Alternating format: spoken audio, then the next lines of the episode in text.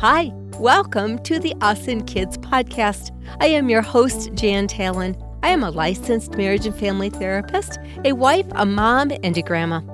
With my own marriage and with my clients, I have worked to help us avoid that pain of divorce and achieve the grand balance of being married forever while parenting together using the DNA method of communication. It means that we have looked at what we dream and what we desire, and we have used necessary skills to help us achieve that by applying those skills in wise ways within our marriages and when parenting our kiddos. We know this is worth the work and it's very rewarding. Today, our topic is all about using our imagination to build confidence. And this is a timeless podcast because we are always, as adults and as kiddos, encountering new things. And we can either become scared and a little shaky or unsure of ourselves, losing our confidence or lower confidence, or we can be confidently confident of ourselves and what we are able to do. Imagination plays a significant role in building up and maintaining confidence. So, let's talk first of all about what do I mean by imagination? And I think of using our imagination is using our brain to create an idea or a plan of what we would like different, of what we would like accomplished. So, my imagination might say that tonight I want to accomplish finishing this podcast and then getting things set up for laundry and going to Chicago over the weekend. Now, does it take my imagination in that? The answer to that is some of that is yes because I have been imagining throughout the day the things that I have to remember to pack up to go to Chicago to see my daughter. And so, is it creative? Not necessarily, but I have been running that list through my brain and saying, don't forget this don't forget that. The answer is yes. And that's part of the confidence that I won't forget things. What about you? When do you use your imagination? Do you imagine what supper's going to be like and how you're going to put it together and how it's going to be presented or brought to the table? Are you imagining macaroni and cheese in the pan on a hot pad? Plop, there you go, some grapes and some milk done? It's a fine meal. As you imagine it, it helps our brains take the steps in order to be able to create it so that when we are doing it and the kids are around and it's sort of a messy supper time, you can follow the steps because your brain has already practiced it. And that's part of what imagination does is it practices those steps. But maybe you're thinking, I was going to make macaroni and cheese, but boy, I am low on milk. I wonder what I can substitute. Now listen to your imagination. What are you going to do if you have to substitute because you don't have milk?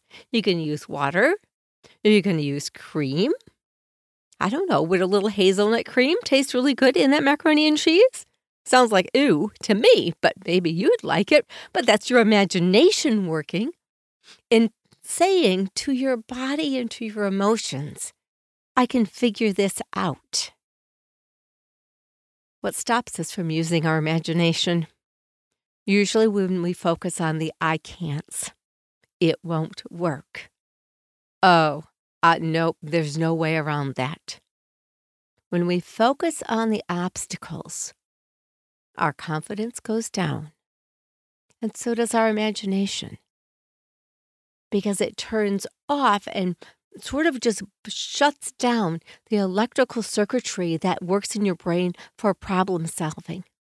And it lets the fear of I can't and the low confidence sort of shut down your brain. Anxiety goes higher, and that short circuits electricity into matching your emotions with your thoughts, which is what creativity does, is pull those emotions and thoughts together to create different pathways or different ways of solving a problem. This information about confidence and imagination and anxiety is true for us as adults. It's also true for our kiddos. When you hear them say, Mom, I can't, they're pretty stuck. Their brain is pretty frozen.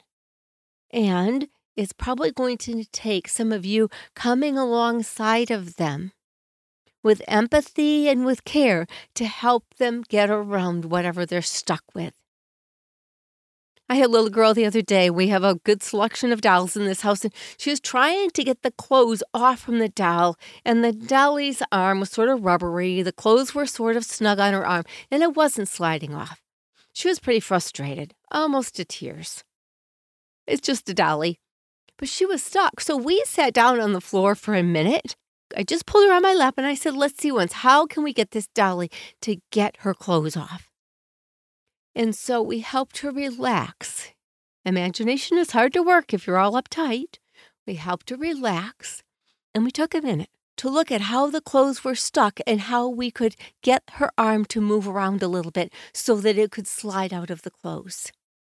But we had to imagine, we had to study the problem for a little bit, and then we had to imagine would that work if we twisted her arm a little more backwards?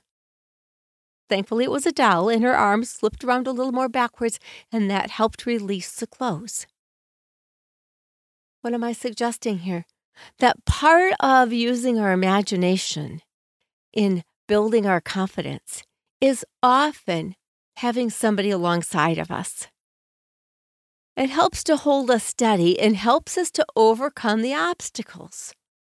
So, when you're talking with somebody, your spouse or your kiddo, about a problem solving situation and you hear the I can't or it won't work or no, that won't happen, you can hear that there's probably some anxiety or some worry in there. And sort of the push to stay stuck where you are. Now, if you can, and I hope that you can, lead to a place of Let's just keep twirling this around until we see what's what other options are there. So if I go back to the macaroni and cheese piece and somebody suggests the hazelnut cream and I go, "Oh no, that's a bad idea." And somebody else says, "Well, we could try some ice cream." And you go, "Hmm. We could. You think it's worth it?" And somebody says, "Well, let's imagine what that would taste like." And so we go a little sweeter. Wonder how much ice cream we'd have to use, right? And we say, hmm, well, let's imagine that that goes really bad and the kids are still hungry. What are we going to do instead? And somebody says, just serve them ice cream. Forget the macaroni and cheese. Option, right? Listen because this is creative thinking. Somebody else says, well, you could serve them ice cream, but you could also then make sure that they have some peanut butter on a spoon or make sure that we give them some French toast with their ice cream. We could make them scrambled eggs and ice cream. Hmm. Listen to how we just problem solve the what if the macaroni and cheese goes south? Because we kept putting different unique pieces together to see once what actually might work. Would it be a normal meal? Certainly not. Would it be memorable? Probably. Right? And what have we done now? Because we problem solved together, instead of saying no, no, no, and we said maybe, hmm, that's interesting. As we did those things, we not only built a conversation and some dinner ideas, we also built a better relationship. That is why when we blend imagination and let it grow into confidence through our conversations, these relationships become strong. We keep a sense of humor. We don't shut everybody down with insult or with fear, but instead, we are playfully and creatively trusting that what the other person adds to it will build cooperation and camaraderie. Now, listen to how that has just gone. We started out with we have to imagine what to do with macaroni and cheese when we don't have any milk. And from there, we came up with all sorts of fun ideas. Now we're laughing together and we're making dinner and we're seeing what's going to happen. We might refine it down a little bit and we might have a backup plan sort of ready to go. What we've done now is problem solve and we have confidence not just in that dinner will be fine, whatever it is will be fine. We have confidence that even if it goes south, we've got good friends around. We're going to make a great memory regardless. And that's part of where we want this imagination to go is to build that confidence and to build cooperation and camaraderie. Let's think for a minute that you have a personal goal, a personal thought. And you don't really tell anybody about it, but you keep thinking, I've got to get better at being this parent person. Somehow my parenting has to figure out how to change some. But you're just sort of clueless. You don't really feel like things from your mom or your dad you really want to copy. It feels outdated. It never really set well with you as a kid. And you feel sort of stuck. I want you to think for a little bit about if you are going to be a better parent. Don't think of it as an overall big deal. Think of it as I would like to be a better parent in this area. So pick a specific area where you would like to become better. You would like to have more confidence and more skill let's say that when the kids are loud and crazy, you would like to be a better parent by staying calm instead of becoming so anxious about the noise that you explode and yell at everybody. First, you're going to imagine for yourself what would that feel like. This is imagination. This isn't actual happening. The kids are not screaming around you.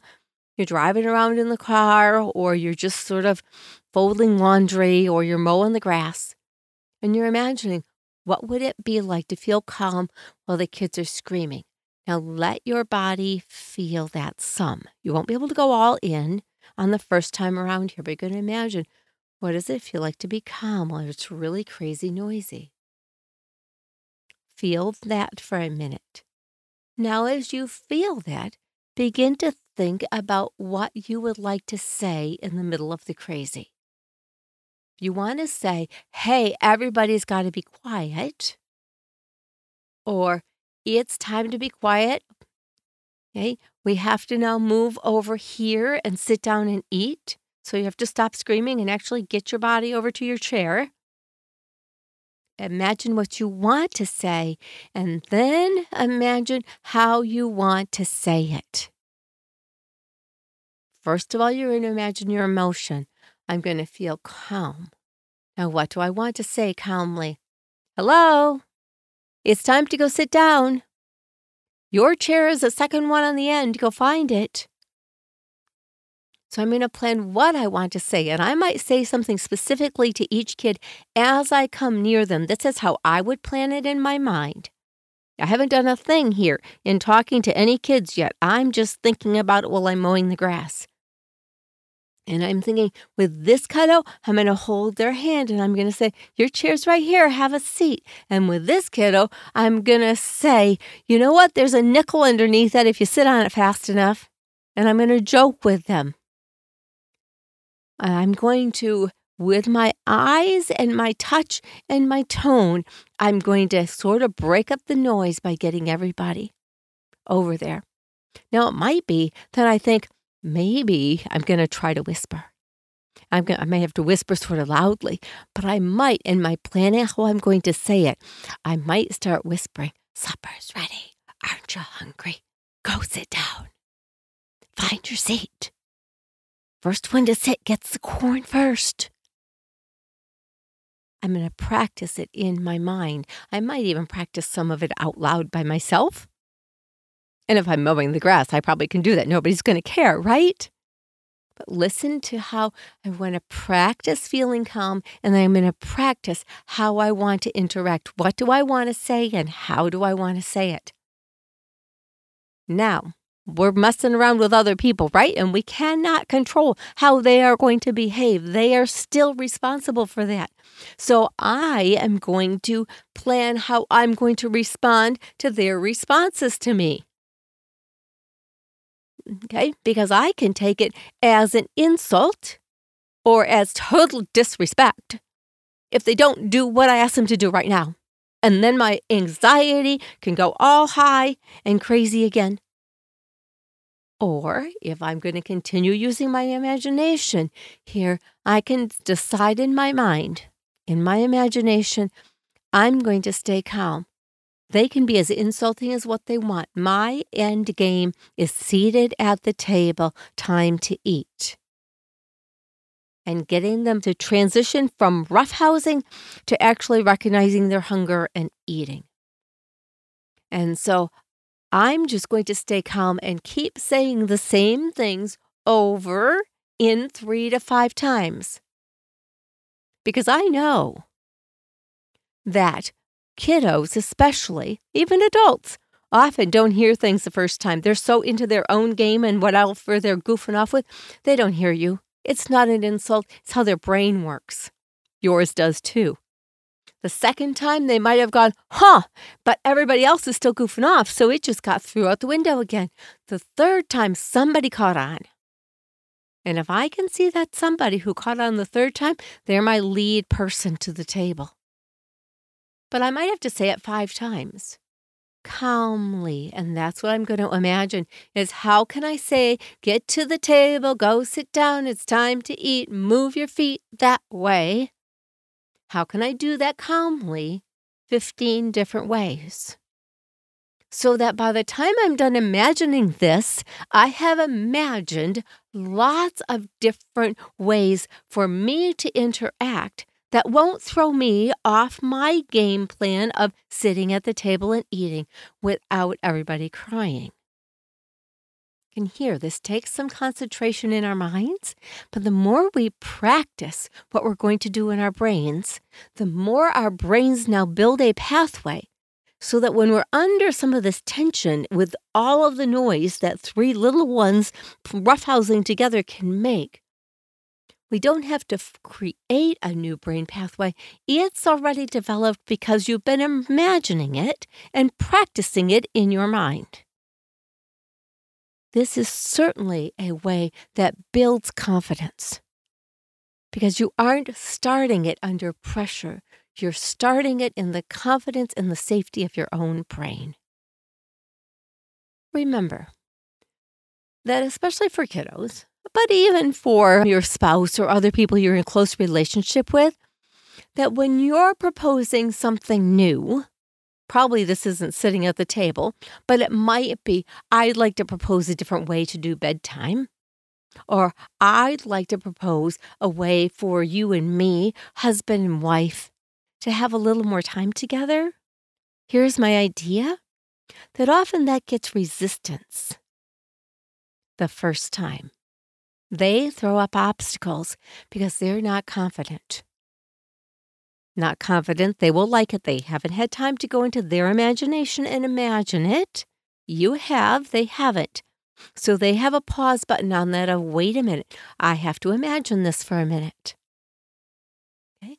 And when they switch to doing something new, they have to be sure that they trust you. And so, because you've practiced it in your mind and you know what you want your end game to be, you would talk about it with them and bring them into your imaginary process. So let's say that husband and wife would like to somehow not just be so tired that they sit down, watch a 30 minute show, and go to bed. Not a word said about how are we or anything. And so somebody is imagining that on Tuesdays there isn't nearly as much going on. And so maybe we could really work together to get the kids in bed. And then we could brush our teeth and wash our face, sort of just get ourselves refreshed a little bit. And we could sit in the other room, the not TV room.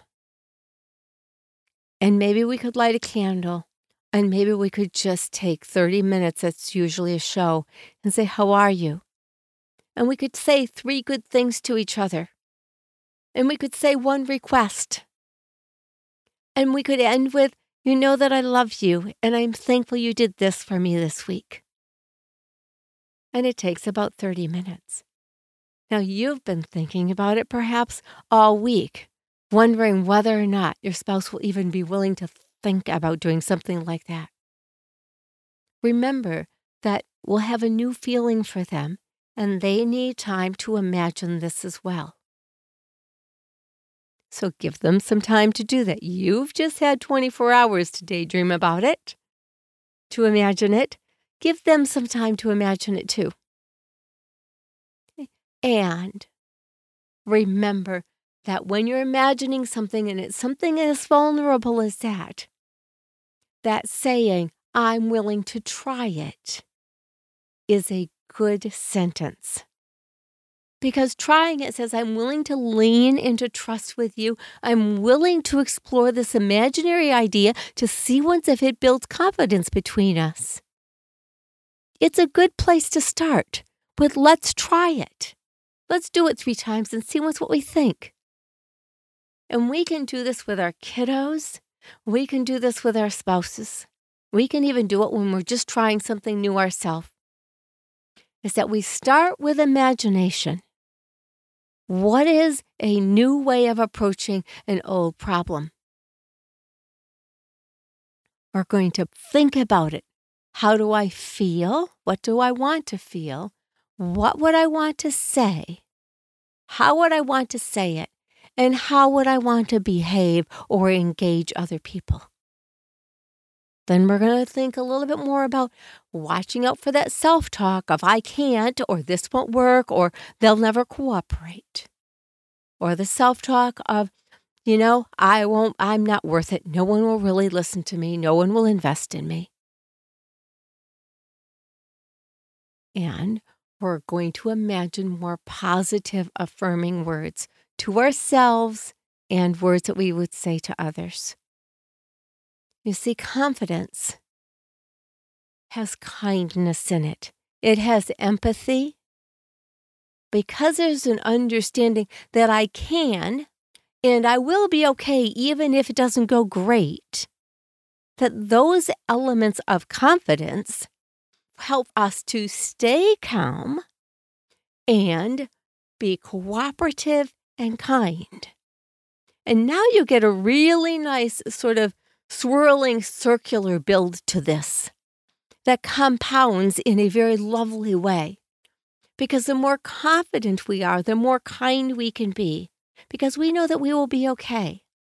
And the more kind we are to other people, the more they will cooperate with what they know is good for them, but also what is good for the relationships and family life. And as people cooperate more, they become more calm and they become more creative. And this is true no matter who's in your family, no matter what age or stage.